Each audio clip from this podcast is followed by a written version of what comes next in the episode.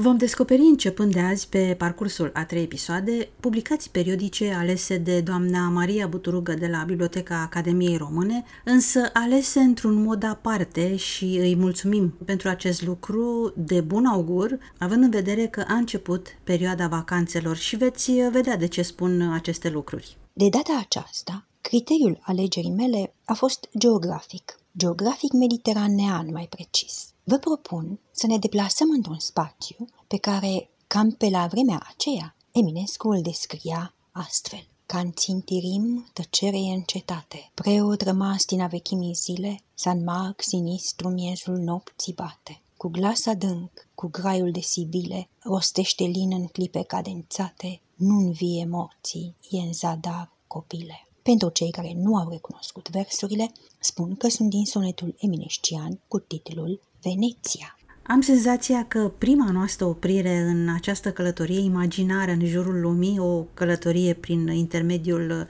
acestor publicații periodice, este Italia. La Veneția apare cam acum un secol și jumătate, în anul 1872, un organ politico-literar cu titlul Propaganda, într-un număr triplu pe luna martie, în tipografia jurnalului Il Tempo, urmat de câte un număr în lunile iunie și iulie. Numărul din luna iulie apărea în tipografia Tondelli, girat de Antonio Dall'Asta. În martie avea un format mic, de carte, trecând apoi la un format mai mare, dublu. Citim și că își propunea să apară de trei ori pe lună, stabilindu-și prețul abonamentului la 6 franci pe an, cu 70 de cenți numărul, dar nu a reușit.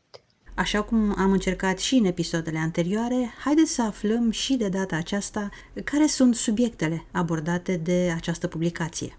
Semnificativ este motoul ales, un text semnat de Simion Bărnuțiu la 1848, din care spicuiesc să jurăm fraților și ca frați de un sânge să ieșim la luptă. Libertatea adevărată a oricărei națiuni nu poate fi decât națională. Urmează două avertismente, dintre care al doilea începe astfel. Lectore, când m-ai întrebat dacă sunt un prinț sau un legislator, pentru că mă ocup de politică, ți-aș răspunde, nu sunt nici prinț, nici legiuitor și tocmai pentru că nu sunt, mă ocup de politică. De a fi prinț sau legiuitor, nu aș pierde timpul cu a zice, cu a propaga ce deve făcut. Eu aș face sau aș tăcea. Primul număr este alcătuit din două texte ample. Mai întâi un titlu întrebare. Revendicarea drepturilor noastre daco-romane posibilă mai este? Unde citim. În epoca din urmă,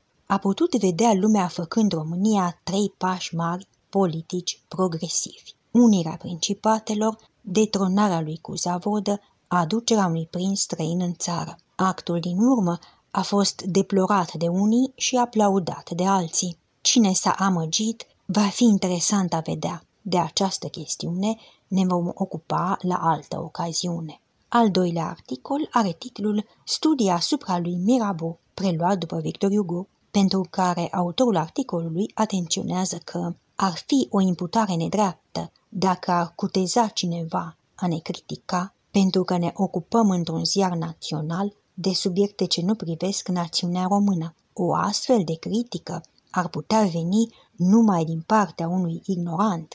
Mirabeau nu aparține Franței, ci aparține tuturor națiunilor. Din cele spuse de dumneavoastră, nu putem să ne gândim decât la o singură întrebare. Se va relua discuția despre aducerea unui prinț străin în țară? După numărul triplu din martie, mai apare abia în iunie, când schimbă formatul într-unul mai mare, de jurnal, propunându-și o frecvență de apariție săptămânală, adăugând și subtitlul în limba italiană, Organo Politico Letterario, cu primul text în paralel în trei limbi, română, italiană și franceză, restul textului fiind totul în italiană sau franceză, mărindu-și valoarea abonamentului la 20 de franci pe an. Dar nu va mai reuși să adauge decât un număr în luna iulie. Despre aducerea prințului străin citim în iunie 1872 subtitlul la Dinastie Rumen astfel.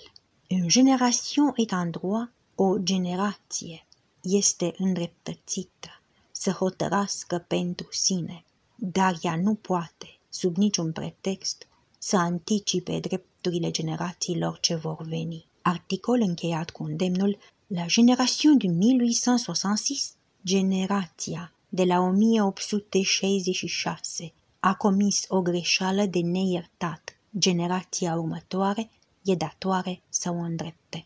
Ca sursa acestui articol este menționat ziarul Adevărul de la Iași.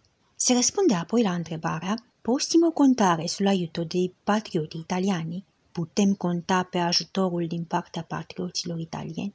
Unde concluzionează Condizione sine qua non e per noi o condiție sine qua non este pentru noi sprijinul moral și material al lumii latine motiv pentru care numărul următor din 15 iulie începe cu un articol amplu, în paralel, în cele trei limbi, română, italiană și franceză, chiar dacă se vorbește despre Spania. Articolul are titlul România și Spania, iar discursul alunecă ușor spre principii lor cei străini. În numărul din iulie 1872, care avea să fie și ultimul număr al acestui titlu, de publicație periodică românească la Veneția, medicul militar Joachim Drăgescu semnează articolul cu titlul Românii sunt latini și vor a rămâne latini. Articol publicat în paralel în limbile română, italiană și franceză.